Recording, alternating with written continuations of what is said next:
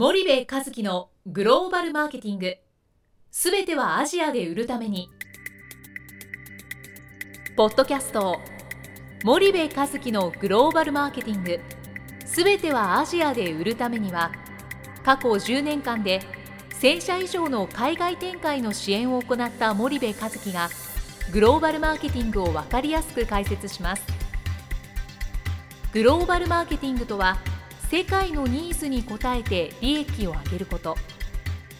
アジアで売るためにはものづくりプラスグローバルマーケティングを武器とした戦略を持たなければなりません。日本には素晴らしい企業が多く存在します。その企業とともにアジア市場を目指したい。再びジャパンアズナンバーワンと呼ばれる時代を作りたい森部一樹はそんな思いを持ちながらこの番組を皆様にお届けいたします。皆さんこんにちは。弊社より配信中の動画番組のご案内です。弊社ではスパイダーチャンネルという無料動画番組を配信しております。この動画番組は日本企業の海外販売チャンネル構築のノウハウを無料でお届けする番組です。またグローバルビジネスに関するさまざまな情報もお伝えしています。毎週火曜日金曜日の週2回配信。iTunes 内ポッドキャストにてご覧いただけます。iTunes にて番組タイトル名スパイダーチャンネル。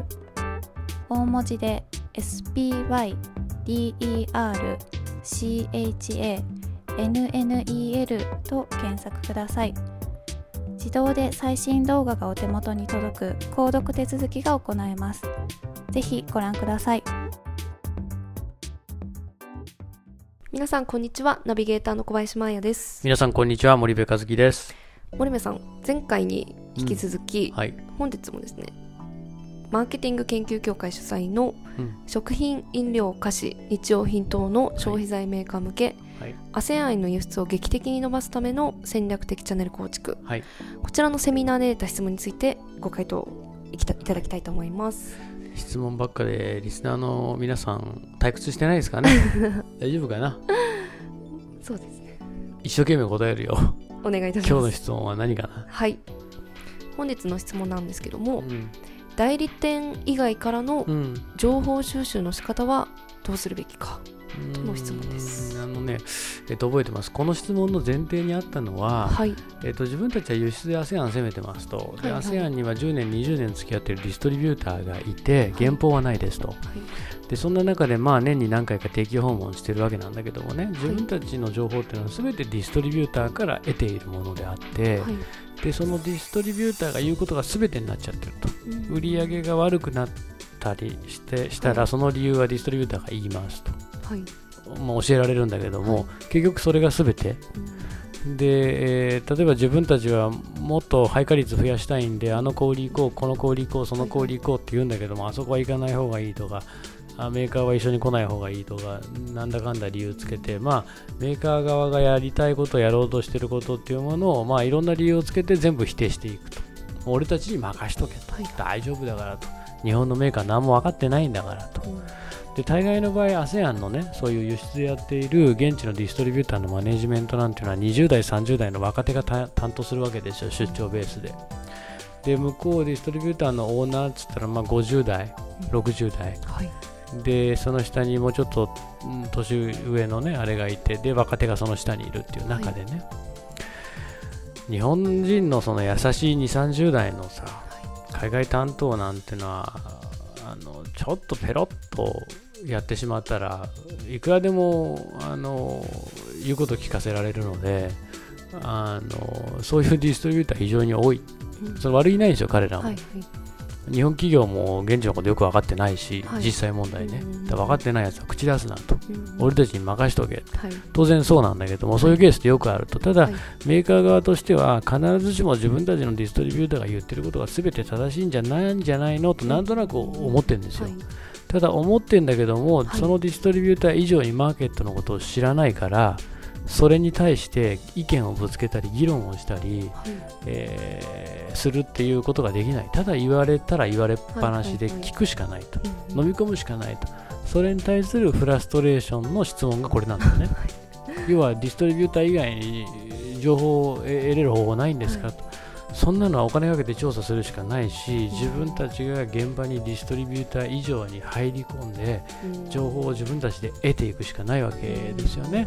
そんなのはやっぱり、えー日本でパソコン見てたって絶対情報手に入らないんで、で我々がいろんな調査をお客さんから依頼されるってのはまさにそういうことではい。依頼をされるわけだから、それは情報はしっかり金で買う？うん。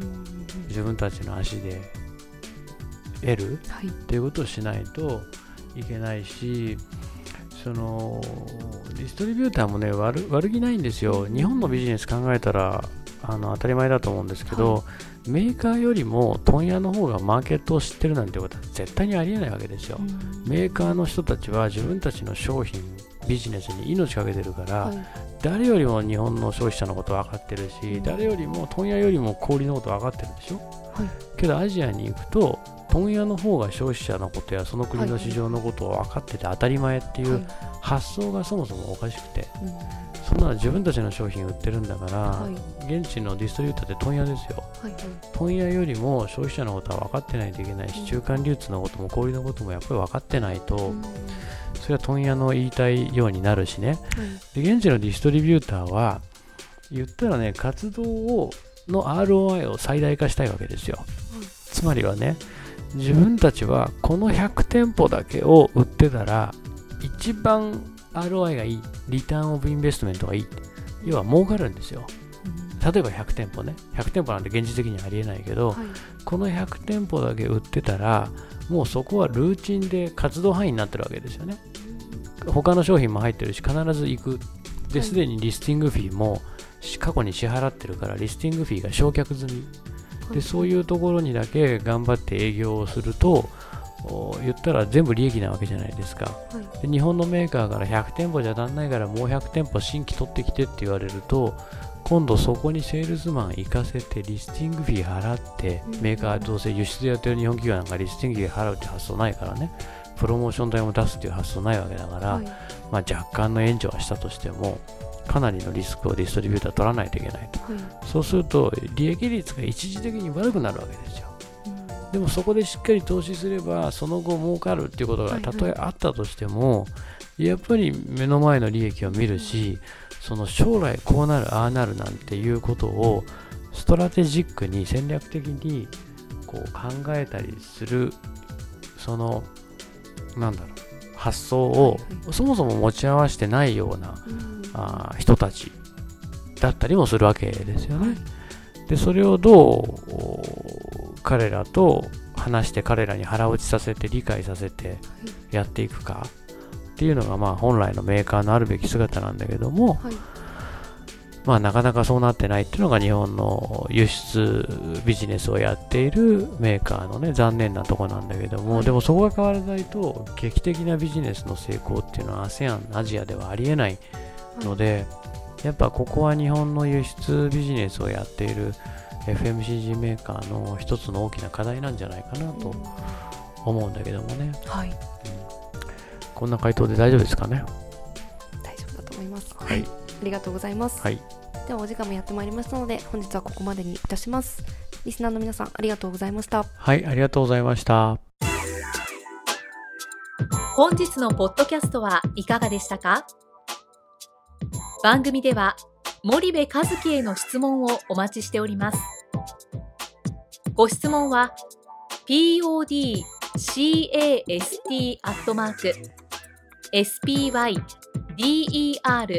grp.com ポッドキャストアットマークスパイダー grp.com までお申し込みください。たくさんのご質問をお待ちしております。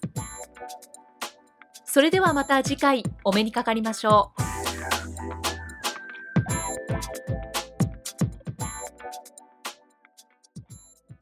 森部和樹のグローバルマーケティング。この番組はスパイダーグループの提供によりお送りしました。